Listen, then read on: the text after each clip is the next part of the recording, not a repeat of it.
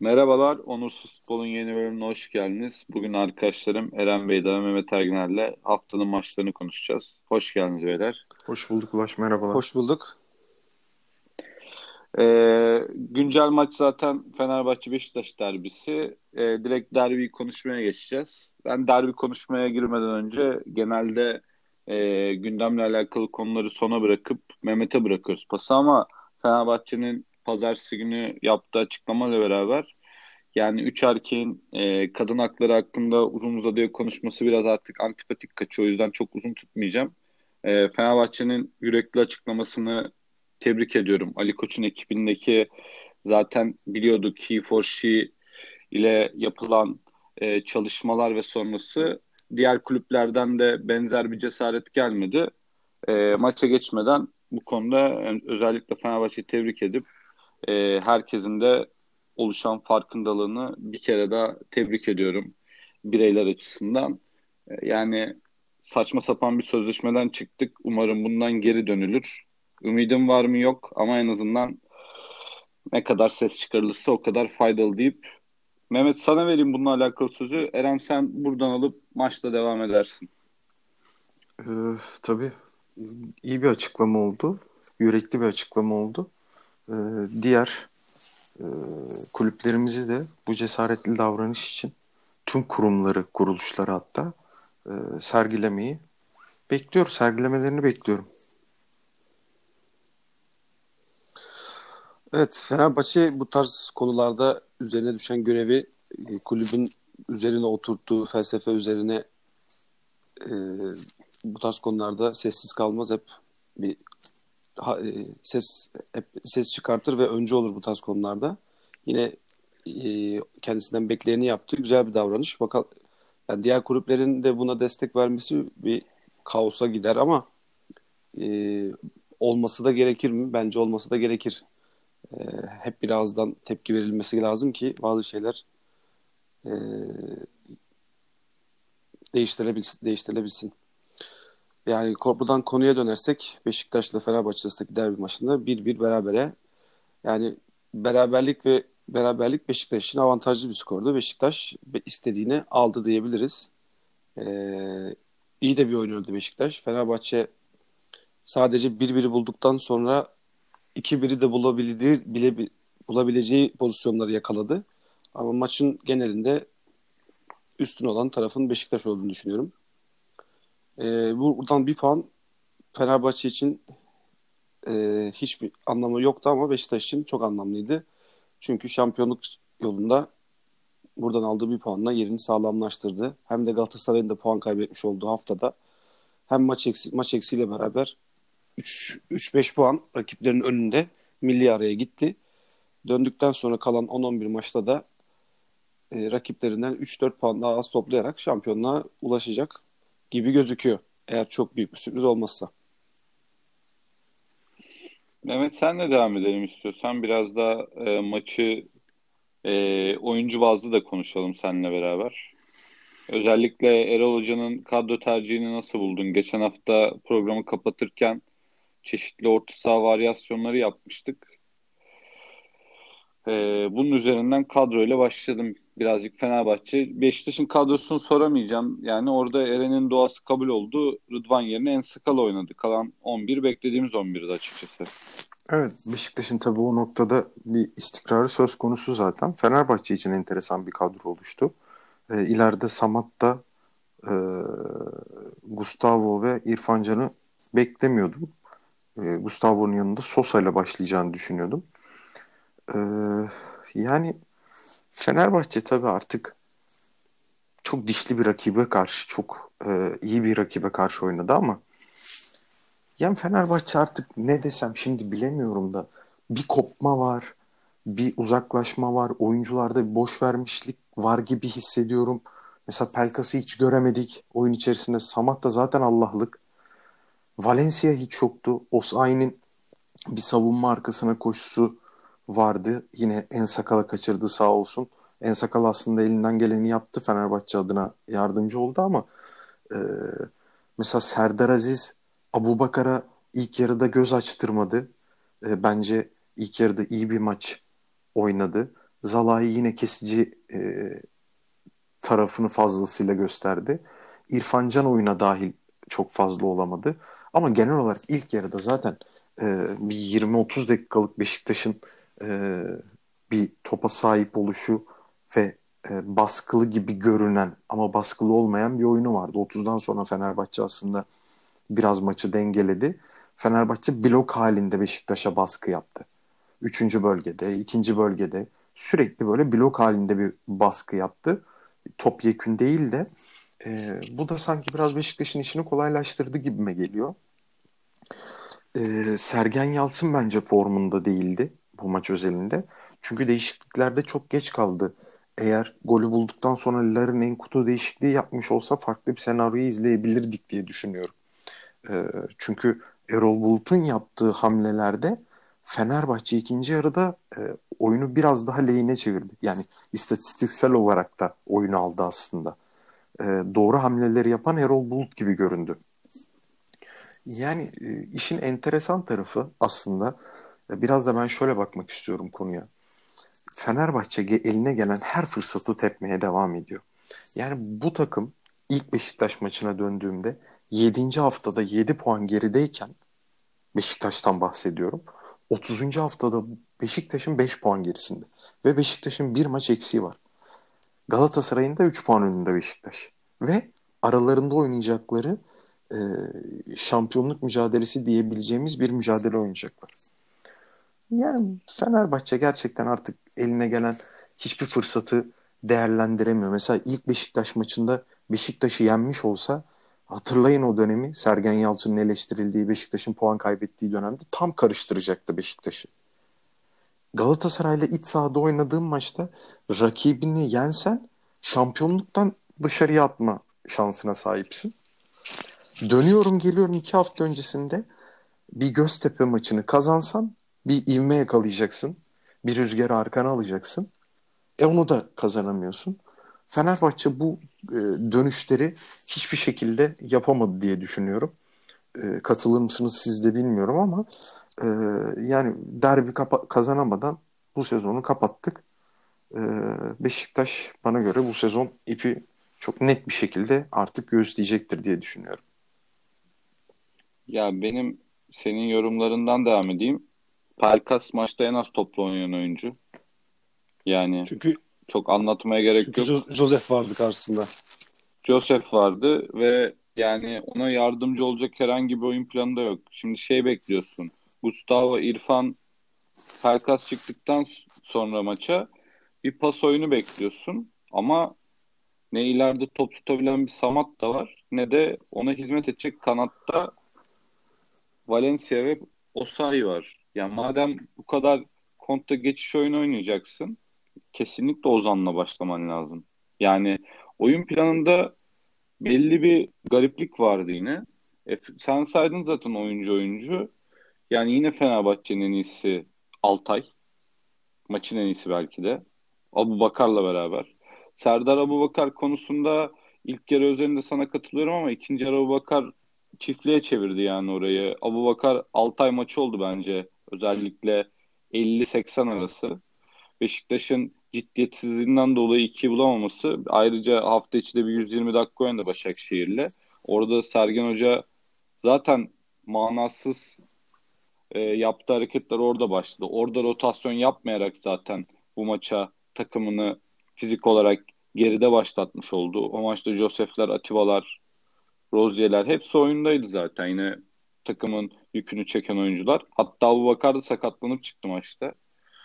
Ee, ya Fenerbahçe'nin bir birden sonra maçı kazanacak pozisyonu da buldu ama yani takımda bir olmamışlık var. Hala forvet yok. Artık forvet oynamaya alışması lazım Fenerbahçe'nin. E buna oyun üretebilecek bir hocası var mı kapasitesi olan? Bence hala yok. Yani Erol Hoca golden sonra çok seviniyor ama yani bu Ozan'ın yeteneği. Tamamen yetenek golü. Yine organize bir şey yok. Ee, Sergen Hoca'nın bence maçı verdiğini düşünüyorum ben yani. Özellikle 1-0'dan sonra Beşiktaş nasıl Mehmet'in dediği gibi Enkudu hamlesi Mensah yerine belki Fener'e gitmesi düşünüldüğü için Dorukhan'ı atmadı bu maç ama mesela Cenk'i de atabilirdi ileride top tutsun diye. Gezal falan da çok yoruldu. Ha, bir anda hocanın basiretsizliği ben anlamadım. Beraberlik olayı birazcık şöyle oldu. Orada da ya Beşiktaşlar kesinlikle yanlış anlamasın ama bunu Mehmet'in dediğinden e, bu sene programı yaptığımız sürece dediği şey geliyor aklıma. Yani özellikle Galatasaray Fenerbahçe o kadar absürt puan kayıpları yaptı ki ya bu döneme Beşiktaş da girse hiçbir şey oynamayan diyebileceğimiz Fenerbahçe ve zibilyon tane karışıklık içinde olan Galatasaray'da bir anda kendini potada bulabilir. Öyle de bir lig var yani. Çünkü hiç öngörülmeyen Gençler Birliği mağlubiyeti Fenerbahçe'nin işte Mehmet Karar maçlarını saydı ki burada bence en önemlisi Galatasaray maçı.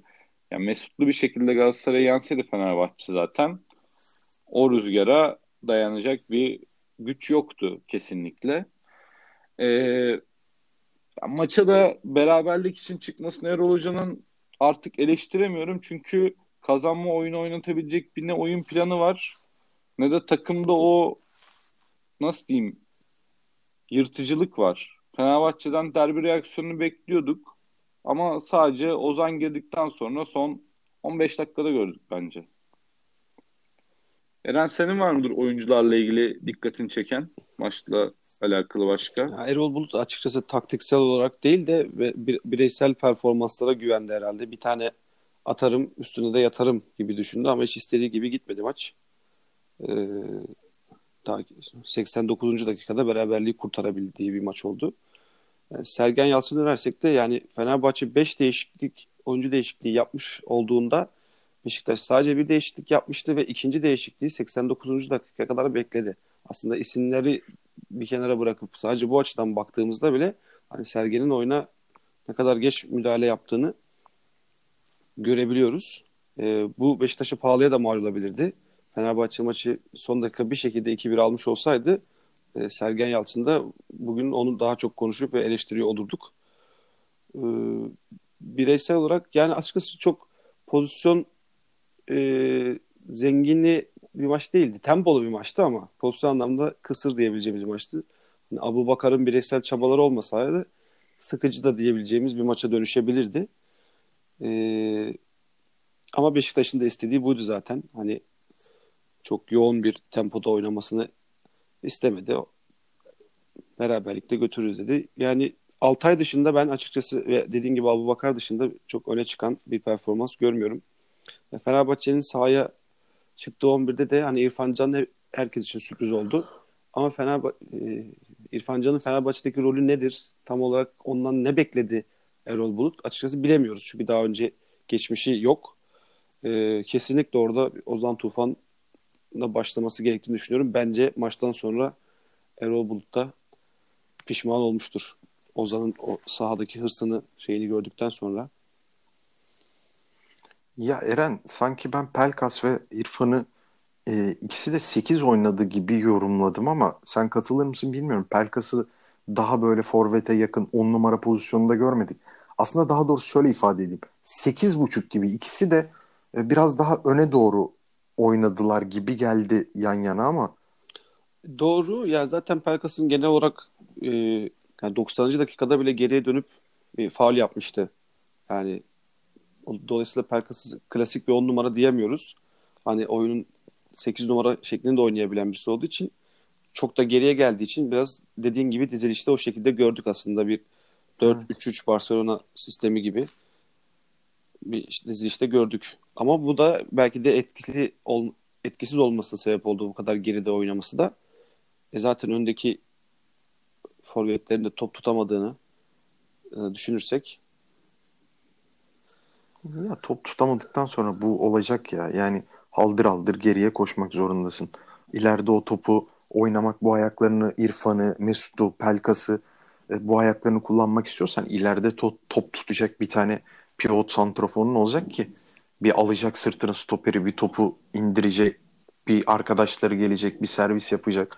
Bizde öyle şeyler yok abi. Biz anca izliyoruz işte. Duvar sekiyor, geri dönüyor. Herkes aldır aldır koşuyor. Ya da o geçiş oyununu oynayacaksan Ozan ve Tiam'ın sahada olması gerekirdi. Yani madem açıkçası ben madem e, tarif ettiğin gibi bir forvet oyuncusu yok o zaman da farklı bir taktikte oynamak durumundasın. ya evet ama bu Ozan'ın bu performansıyla da ilk 11'de başlatsa bugün de konuşacaktık. Diyecektik ki Ozan yine kötü bir maç çıkartsa abi haftalardır kötüydü zaten sen aldın bu Ozan'ı niye koydun diyecektik belki de. Çünkü çok kötü biliyorsunuz 4-5 haftadır Ozan. Ben geçen hafta oynaması gerektiğini söylemiştim Ozan'ın. Evet. Bekliyor yani bekliyordum böyle bir şey. Hani büyük maçlarda büyük oyuncu teorimi aslında kadroda Ozan hariç de pek bir itirazım yok. Ee, bu noktada. Caner'i bekliyordum mesela. Bence Caner de Fenerbahçe'nin iyilerinden birisiydi. Ee, çünkü Caner'in toplarıyla yastırdın zaten Beşiktaş'ı birazcık. Sağ tarafta Nazım Osayi tarafından hiç gelemedin. Yani birazcık Caner tarafından da e, sıfır taktik Caner ortasıyla bir şekilde Beşiktaş'ı yasladı Fenerbahçe. Ama dediğim gibi oyunu çeşitlendiremedi. Bence burada birazcık Sergen Hoca'da e, hata var. Gezal yorulduktan sonra orayı bir Cenk'i alıp Caner'i kitleyebilirdi mesela. Ya da ne bileyim Necip'i daha erken alabilirdi.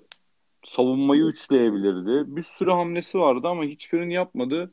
Ya ben yapmamasını da kesinlikle anlamadım. Ama dediğim gibi Beşiktaş'ın gerçekten at, o he, özellikle de 60-80 arasındaki 2-3 pozisyonu da değerlendiremedikten sonra son 15 dakika fizik olarak tamamen bitmişti ve hocanın buna 89'a kadar müdahale etmemesi Fenerbahçe otomatik maça ortak etti yani. Ozan'ın golü hiçbir şekilde çıkmaz ama çok rahat vurdu yani maçın o noktasında. Şimdi- Etrafında Çok çok Oyuncu çok yok. özür diliyorum Ulaş. Çok güzel bir yere değindin. Ben notlarımı arasına almamıştım.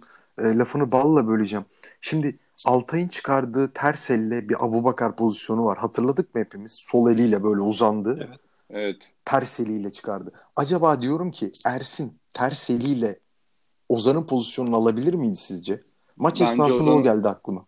bence Ozan'ın şutunu Muslera falan bile çıkaramaz. Ben Eren sen ne diyorsun? e, çok sert vurdu. Yani 109 kilometre falan diyorlar. Evet, Evet. Çok zor. Abi bilmiyorum sanki bana ters eliyle çıkarabilecek gibi geldi Ersin ama dediğin gibi Ya çok bu- hızlıydı ya. Bu arada işte Muslera adını andım. Ozan'ın Galatasaray maçındaki şutuyla bu şutunu falan yan yana koyup kaleci farkı PR'ı yapmaya çalışanlar gördüm. Salak konumuna düşmesinler yani. Üzücü oluyor birazcık. Dediğim gibi orada enteresan bir şut vardı. Ersin konusuna değinince şöyle söyleyeyim. Yani Ersin de iyi maç oynadı gayet. O Osayi'nin pozisyonu çıkarması, Sosa'nın frikiğinde e, topun geleceği yeri sezmesi falan bence Ersin de iyi maç çıkardı. Beşiktaş'ın ilerleyen haftalarda genç kaleciyle e, şampiyonluğa oynaması belki problem olabilir ama Ersin de Utku da çok dik durdu yani bu şu anda sadece bir varsayım. E, zaten yaklaşık iki aydır Beşiktaş'ın ancak ufak defolarından konuşabiliyoruz. Ben milli maç arasından eğer sakatlık vermezse çok daha diri ve etkili döneceğini düşünüyorum Beşiktaş'ın. katılıyorum ben de. Buradan isterseniz Galatasaray Rize maçına geçelim. Yani enteresan bir maç oldu yine. Galatasaray'da Fenerbahçe uydu son zamanlarda. Evinde kazanamayan bir Galatasaray. Evinde daha doğrusu kazanmayı hak edecek bir oyun oynamayan Galatasaray var. Ee, yapılan inanılmaz basit hatalarla ya özellikle maçın 2-1'e gelmesinden sonra o maçı nasıl kapatamadı Galatasaray? İnanılır gibi değil. Maçtan sonra Fatih Terim de hakem makem diyerek yani kendi hatalarını örtmeye çalışıyor. Bence artık bu yenmiyor yani. Hoca zemine falan bakmasın. Yani yenilen gollerde savunmanın inanılmaz hataları var. Yine yanlış kadro tercihi. Orta sahayı tamamen yok sayıp e, ya maçı Rus ruleti şeklinde oynadı. Atan kazandı Rize. E, Eren'in de Bülent Uygun totemi bütün hızıyla devam ediyor. Ben tehlikeli olduğunu söylemiştim bunun. Ee, ya bugün de şey haberi gördüm yani. Getson Fernandez'in anlaşmasında oynama garantisi maddesi falan gibi bir iddia gördüm. Yani üzücü Galatasaray minik bir çiftliğe dönmüş durumda. Milli maç arasından sonra da Hatay deplasmanında Gedlin, Luyendama marka yok. Ee, bilemiyorum ya. Ya Galatasaray'ın o şampiyonluk yolundaki konsantrasyon motivasyonunu kesinlikle göremiyorum. Ben açıkçası dediğim gibi Beşiktaş puan kaybedik, kaybetmedikçe de böyle ümitlenebileceğimi bir Galatasaray olarak düşünmüyorum. Sizin maçla ilgili görüşlerinizi alın. Mehmet senle başlayalım. Ee, yani geçen hafta aslında oynamış oldukları bu taktiğin e, daha fazla bir Fatih Terim'in sürdüremeyeceğini e, konuşmuştuk. E, bir de üstüne üstlük geçen hafta 3-0 bu taktikle kazanmış olmasına rağmen oyununu beğenmediğimizi ya da 3-0'lık bir oyun olmadığını daha doğru tabirle söylemiştik burada. Kaldı ki bu sistemde oynayabilecek en kilit oyuncusu çok üzerine basa basa istatistikler istatistiksel verilerle de ortaya koymuştuk Tayland'ı. E, Tayland'da olmayınca hala bu taktikte ısrar edince e, bir yerde fail etti tabii. E tabi bu, bu rolü üstlenebilecek bir oyuncu değildi. E, üstlenemediğini de gördük. E, ama bunun haricinde tabii e, Galatasaraylı oyuncularda da e, kafa olarak sanki bir şampiyonluk havası yok gibi hissediyorum Ulaş. Yani niye öyle bilmiyorum ama çok er- rağmen Ya pardon. Yani Son biraz söylediklerin anlaşılmadı Mehmet de. Hı. son cümlelerini bir tekrarlarsan Mehmet onları Tamam bir pardon alamadık tam. tekrarlıyorum hemen. Yani Galatasaray golü çok erken yemiş olmasına rağmen e, bence gerekli reaksiyonu gösteremedi. Çok fazla zaman olmasına rağmen ki bunu iki gol bulmuş olmasına rağmen söylüyorum. E, yani çok etkili gözükmedi Galatasaray. Savunma hataları da tabii e, çok had safhadaydı. Geçen hafta da tandem çok hata yaptılar. Ayaklarından kaçırdılar, kaydılar, yan bastılar, pozisyon oldu bilmem ne oldu. Bu hafta da o devam etti. Ama bu hafta Pedro Henrique'nin yaptığı hataya düşülmedi. Pedro Henrique e, cezayı kesememişti. Rizeli oyuncular cezayı kestiler. E, yani acilen çok acil Falcao'nun dönüşü Muhammed Mustafa'yı da bozdu. Çok acil tek forvetli sisteme geri dönmek zorunda Fatih Terim. Ya tek forvetli sisteme dönüşün en temel şifresi şu. Yani şampiyonluk tecrübesi olan bu kulüpteki Onyekuru Feguli'den daha fazla verim alınması gerekiyor. Bunu geçen hafta da söyledik. Hani bunu Kayseri'ye oynarsın, Gençler Birliği'ne oynarsın demiştim ama Rize'ye oynamamalısın dedik. Üstüne basa basa bunu oynadı ve Fatih Terim'in şu olayını anlamıyorum ben. Maç çevirme taktiğinde Kerem Aktürkoğlu gibi oyunculardan fayda alamazsın. Tecrübeli oyuncu atacaksın orada sahaya. Sen Arda'yı sahaya atamazsın. Takım 10 kişi olduğu durumda. Arda'dan bir geri çevireceğin maçta Arda'dan performans bekleyemezsin. Arda başlangıç 11'inde olur. 45 dakika 60 dakika senin verdiğin bir taktiği uygular. Atıyorum ne yapar? İşte İsmail Köybaşı'nın üstüne oynar. Misal veriyorum. Ne yapar? Caner'i tutar. İşte ne yapar? Alanya maçında baskı yapar. Böyle rollerde kullanacaksın. Kurtaracak. Arda Turan'ı atmak da taraftarın zaten mimli oyuncular kategorisinde gördüğü insan Arda her ne kadar bu sene çok iyi olsa da hedef göstermek oluyor birazcık. Çok yanlış hareketler bunlar. Hocanın hamlelerinde de büyük sıkıntı var. Başlangıç 11'lerini geçtim. Hamlelerinde de çok büyük sıkıntı var bence Mehmet. Evet. Feguli niye yedek bekliyor mesela ısrarla? Hiçbir fikrim yok. Feguli'nin haftalarına da geldik yani. Aynen.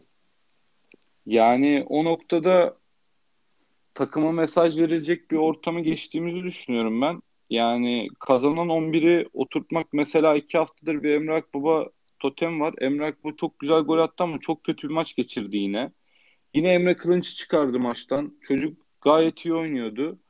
Yani Fatih Terim'in yıllardır üstüne basarak söylenen, medyada pohpohlanan doğru adalet dağıtır kafasını ben bu sene göremiyorum mesela. Bence adalet madalet yok yani Galatasaray kadro dağılımında da.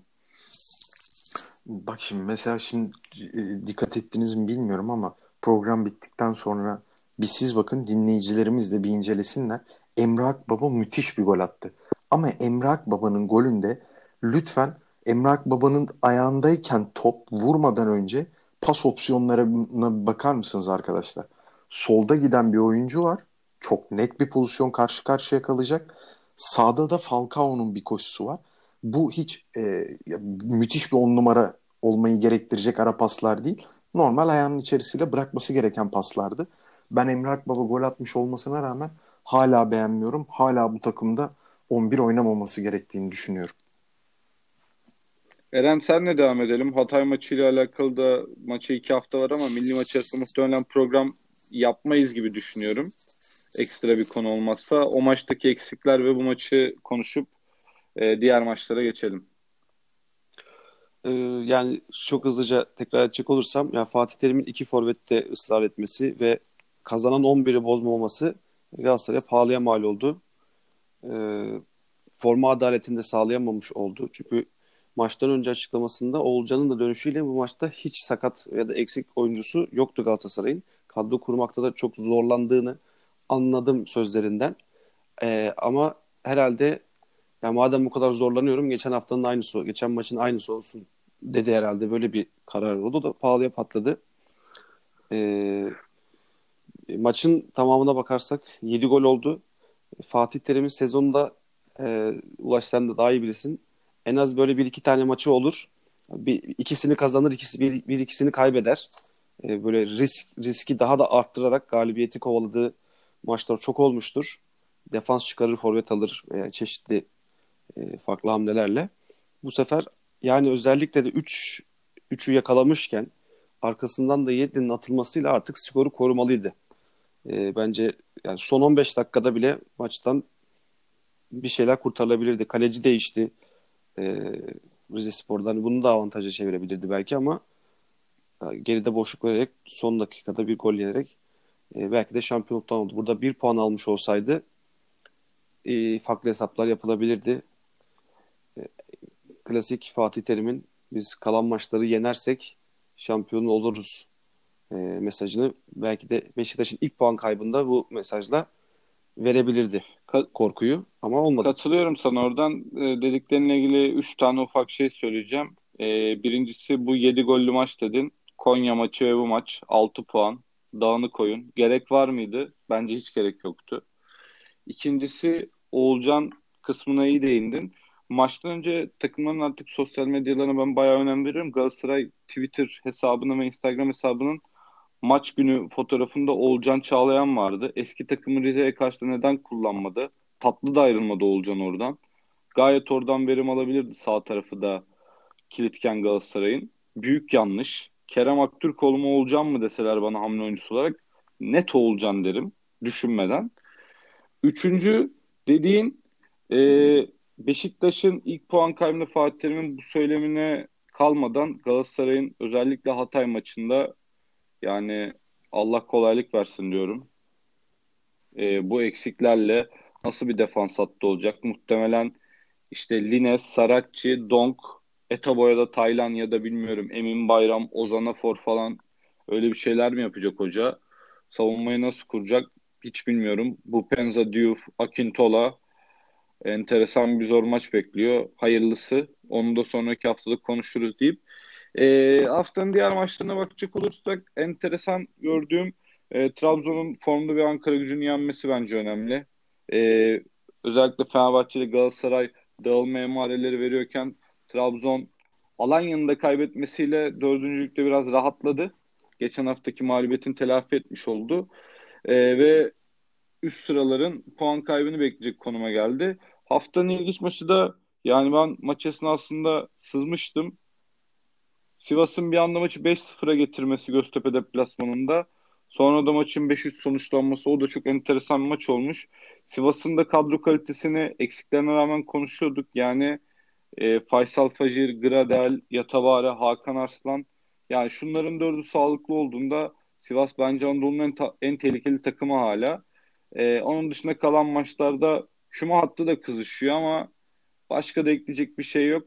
Şeyi de unutmadan söyleyeyim. Süper Kupayı finalinde de Beşiktaş Antalya maçı bekliyor bizi. Ersun Hoca da çok özel iş yapmaya devam ediyor hala deyip sizin notlarınızda kısa kısa haftanın kalan maçlarında geçelim. Eren senle başlayalım istersen bu sefer. Evet Sivas maçında 8 gol oldu. Hani gole doyduk. Ee, neden bu kadar koptu maç? Açıkçası anlayamıyorum. Göztepe'de 2 haftadır bir düşüş var. Halil Halil'de 2 maçtır oyundan erken çıkıyor.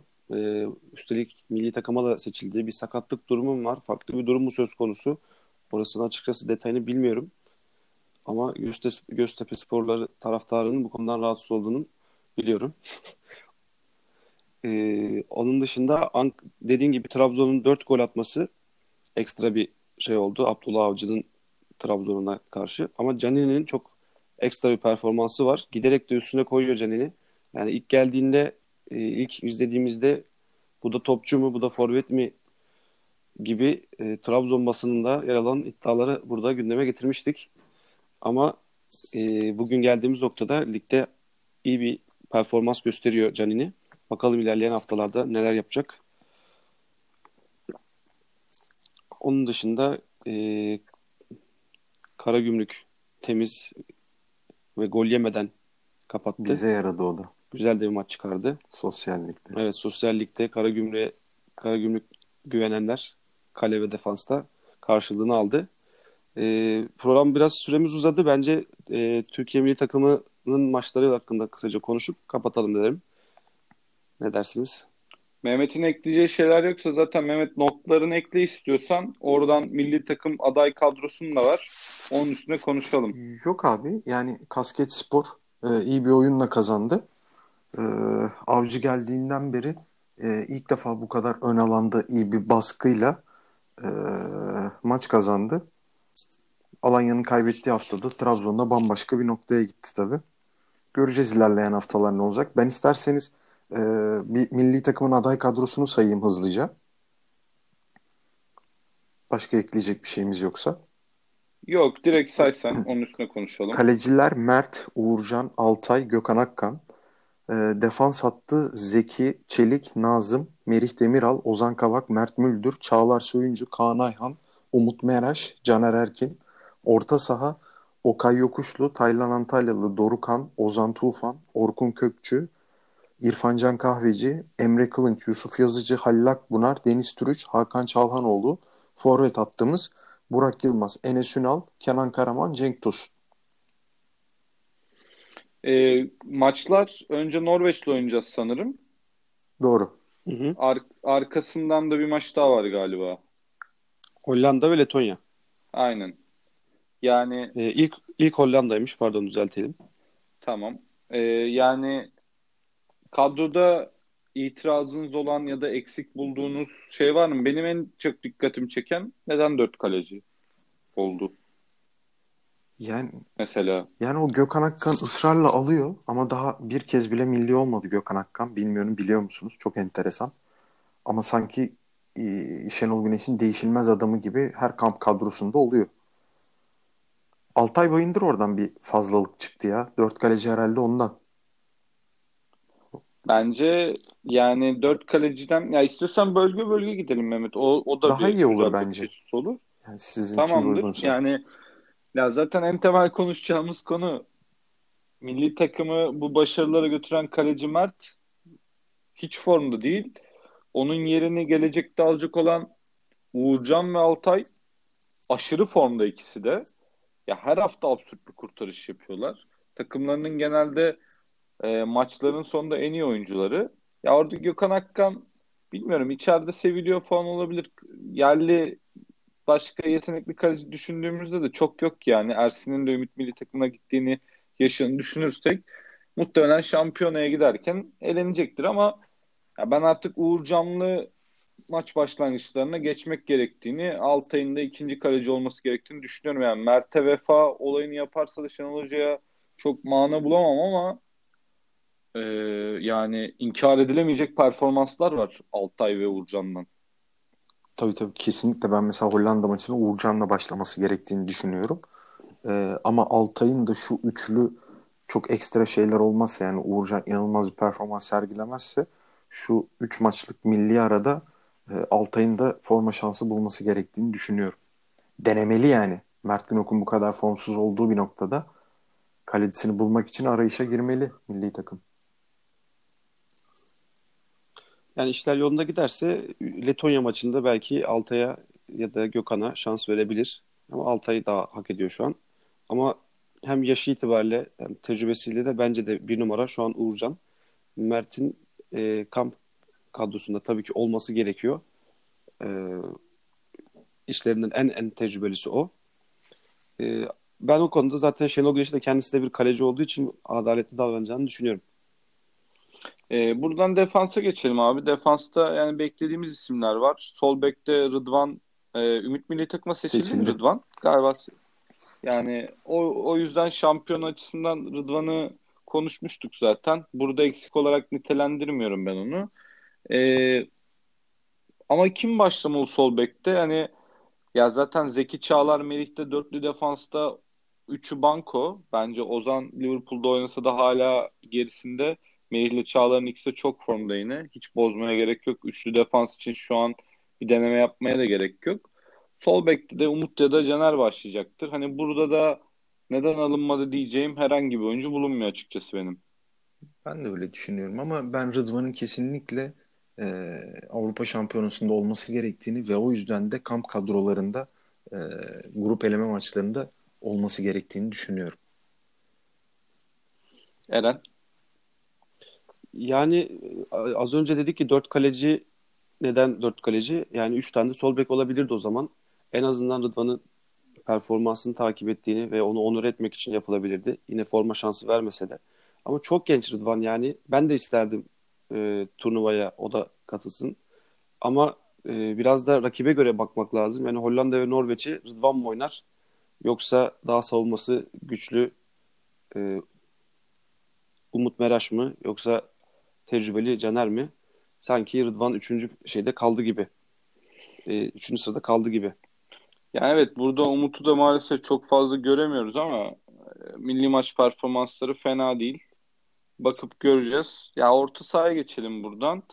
Orta sahada e, Cengiz'in olmaması büyük bir sıkıntı bizim açımızdan. Üretkenlik anlamında. Sakat zaten çok da oynamıyor Cengiz. Yanlış değil, değil mi? Cengiz yok kadroda. Yok yok doğru. Öyle hatırlıyorum. E bir de buraya isim olarak ekleyebileceğimiz isim Salih Uçan olur. Hani aslında Salih Uçan'dan da ziyade burada benim en büyük korkum takımlarında orta saha oyuncularının oynamaması. Özellikle benim ideal 11'imde düşündüğüm ben Dorukan, Ozan Tufan ve İrfancan düşünüyorum. Bu oyuncuların üçü de takımlarında düzenli oynamıyorlar şu anda. E, kimisi sakatlık, kimisi form durumundan dolayı.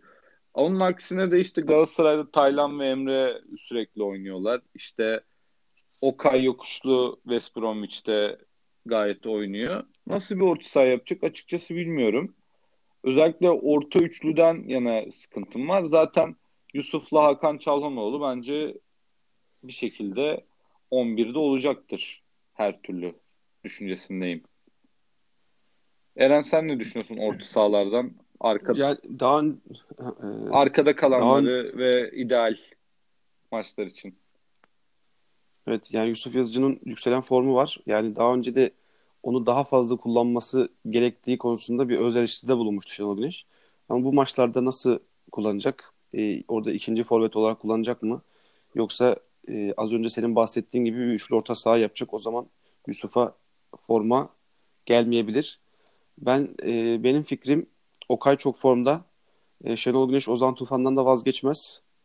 E, Okay ve Ozan'ın olduğu önlerinde de yani en azından bir maçta Yusuf olur, bir maçta da İrfan olur gibi düşünüyorum. Hakan Hakan sol. Hakan'ı sol gibi düşündük. Hmm.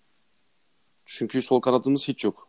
Ben hmm. Eren Okay dedikten sonra şöyle düşündüm. Okay Ozan, önlerinde İrfan, sağ tarafta Emre Kılınç, sol tarafta Hakan, önde de Burak Tek gibi düşündüm. Ama Kenan Karaman da var gerçi. Yani ben daha çok Hakan'ı sol tarafta o kadar etkisiz kalıyor ki. Yani artık bunu sadece e, milli takım hocası değil artık tüm Türkiye gördü. Gerçekten Hakan orada olmuyor. Bizim Pelkas olayı gibi Fenerbahçe'de. Bence Hakan'ı 10 10 numara oynatıp sol tarafta iyi bir inşallah Cengiz dönerse ve biraz da oynamaya devam ederse Cengiz Cengiz'in olmadığı noktada sanki biraz İrfan'ı kullanacak gibi düşünüyorum orada yani nedense. İrfan'ı kullanabilir. Okan Buruk kullanıyor. Aynen öyle. Oradan düşünüyorum zaten. Onun için düşünüyorum. Olabilir diyorum. Ama benim orta sahada abi söyleye söyleye en sonunda Halil'i ve Taylan'ı çok şükür attık orta saha milli takım aday kadroya. Ama yani Trabzonspor'da bir Berat var abi. Muazzam oynuyor. Ee, Salih Uçan'ın sezon başından beri 3-5 maçlık performans değil. Hani sen dersin ya 3-5 maç milli takıma yetmez diye ulaş. Yani sezon başından beri Salih'in koyduğu karakter, oyun, kumaşı belli abi. Nasıl çağırmazsın şu orta sahaya ya? Rıdvan için de aynı ben, şeyi ben düşünüyorum. Ya sen çağır abi götürme. İstemiyorsan götürme. Beğenmiyorsan götürme ama bu çocuklara bir mesaj ver. Ben de Salih şeyin kesinlikle önünde. Taylan'ın kesinlikle önünde mesela. Ben de önde Taylan'dan. Hem yetenek anlamında hem yani Taylan'ın her şeyi 10 üstünden 7-8 ama Salih'in 9 olan özelliği var bence. Daha önemli milli takım seviyesinde. E, Halil'in de çağrılmasını iyi hatırlattım Mehmet. Sağ taraf için unutmuştum. İlk maç vesaire falan ama hızlı hiç oyuncumuz yok kadroda. Sıfır. Sıfır yani hızlı oyuncumuz. Halil tek faydalanacaktır diye düşünüyorum. Bence ilk milli forma çağrılma durumunda da formayı da giyecektir diye düşünüyorum Halil. Umarım. E, Forvet'te zaten yine Enes Ünal ziyarete geldi. Hiçbir maçta oynamasını düşünmüyorum. Enes'in oynayacağını düşünmüyorum. Sakatlık olmazsa.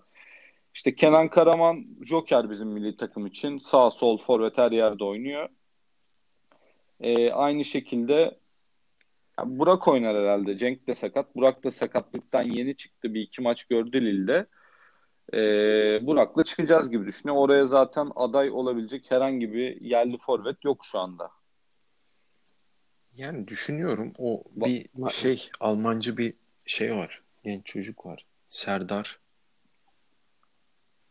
Serdar neydi evet. hatırlıyor musunuz soyadını? Serdar Kara, Karaman, Karaman galiba. Serdar Karaman diye bir oyuncu var. Ben oyuncuyu çok beğeniyorum mesela. Bir de şimdi şey garip gelebilir size ama e, Colin Kazım var ilerlemiş yaşına rağmen e, İngiltere 2. Lig'de Championship'te e, 9 golü var yanlış hatırlamıyorsam şu anda. Çok formda bir e, tecrübelilik dönemi geçiriyor. E, o da milli takım formasını giymiş, terletmiş. E, Avrupa Şampiyonası'nda önemli e, katkılar sağlamış bir oyuncu. E, Enes Ünal yerine söylüyorum bu arada bunu arkadaşlar. Yani Enes Ünal'ın olacağı yerde bunların hepsi bende oynar. Vardır yani. Şu an Colin Kazım dedin zaten şu an programda kimse kalmadı yani. Ben bile çıktım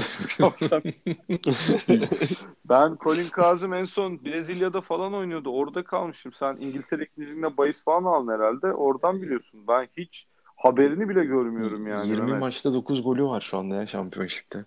İyi istatistik. Evet. Şampiyonşipte değil şu anda dünyanın şey Avrupa'nın en büyük 6. ligi. Doğru katılırım gelir gelir ve izlenebilirlik 5 büyükten 5 büyüklükten sonra gelen 6. lig şampiyonşip. Doğru.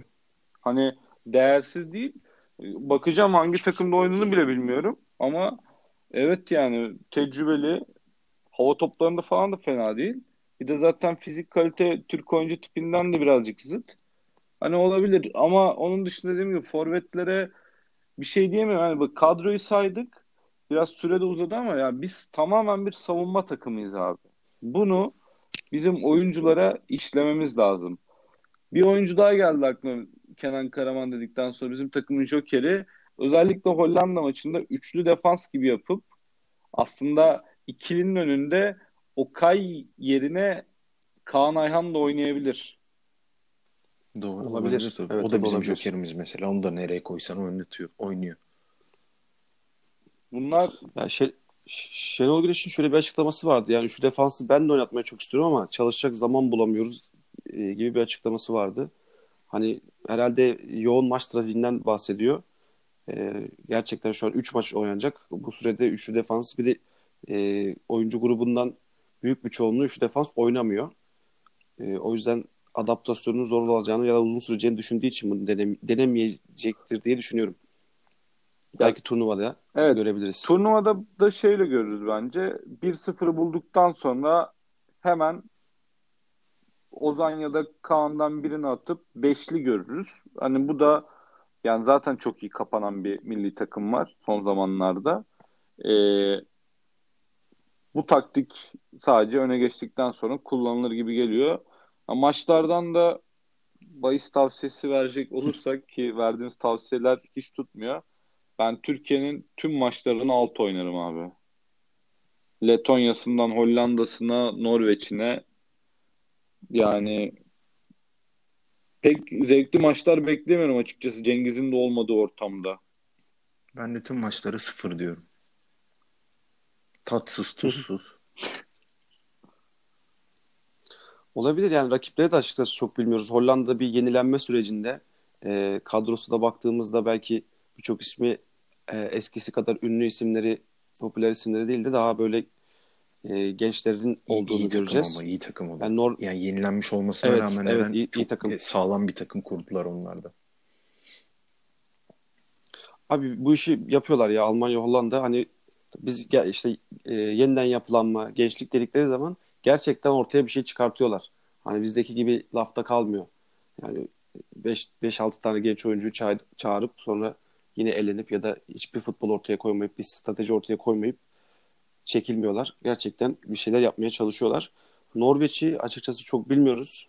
Ama bir Erik Haaland korkusu beni sardı. Yani bu adam e, boş geçeceğini düşünmüyorum. Yani bence Haaland, Sörloth, Çağlar, Melih otur izle yani. İnşallah ya biz kapanırız. Ben bu eşleşmeyi izlemeyi seviyorum. Bu tarz. Ya milli takım ben savunma yapan halini izlemekten sıkılmıyorum dediğim gibi. Mehmet dedi tüm maçlar sıfır biter. Ben de alt biter dedim. Çok sıkılarak izlemem. İyi bir savunma takımı olmak hiç utanılacak bir şey değil. Ee, bulursan da sıkıştırırsın. İleride Hakan gibi bir duran top tehditin. Yusuf Yazıcı gibi savunma arası boşluklara çok iyi giren bir oyuncum var. Ee, açıkçası oyun planlarını çok merak ediyorum milli takım. Maçları da genelde milli maç arası sıkıcı olur. Muhtemelen ben meraklıyım ama yine çok sıkıcı geçecektir. Ee, ona rağmen ya bu takım birazcık merak uyandırıyor açıkçası. İzlemek istiyorsun bu takımı deyip ekleyeceklerim benim bu kadar. Varsa ekleyeceğiniz bir şey ekleyelim. Olmadı kapatalım yavaştan. Ben son olarak bir şey söylemek istiyorum. Yani Enes Ünal'ı savunmayacağım. Çünkü savunacak bir şeyi performansı yok ama son 4 haftada e, ilk defa bu sezon 4 maç üstü oynayıp o son 4 maçta da bir gol 2 asistlik bir performansı var.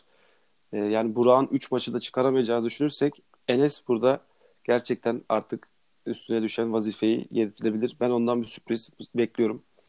E, inşallah e, eleştirenlere de en güzel yanıtı verir. İnşallah. Eren kapatırken bize kapak yaptı Mehmet. Ee, bunu da Yo, Ya, ben de eleştirdim tabii ki ama dediği gibi gerçekten çok hiç performans koyamıyordu. Ya inşallah bakalım. Ee, önemli buradan gelecek e, galibiyetler. Dünya Kupası hasretimiz de az buz değil. Artık özledik. Zor da bir grubumuz var bence. Ee, iyi başlarsak geçen Avrupa Şampiyonası'na iyi başlamaya hiç alışık olmadığım için şok olmuştuk. Fransa galibiyetleri vesaire. Umarım yine pozitif anlamda şaşırırız. Beyler ağzınıza sağlık diyorum. Milli maç arasında program yapmayız gibi düşünüyorum ama Ekstra bir konu vesaire olursa konuşuruz. Olmadı maçlardan sonra iki hafta sonra görüşmek üzere diyelim. Erol Bulut istifa ederse bir yapabiliriz. Güzel yine saldı kapatırken. Dur, Ağzınıza sağlık beyler. Çok güzel programdı. Görüşmek üzere. de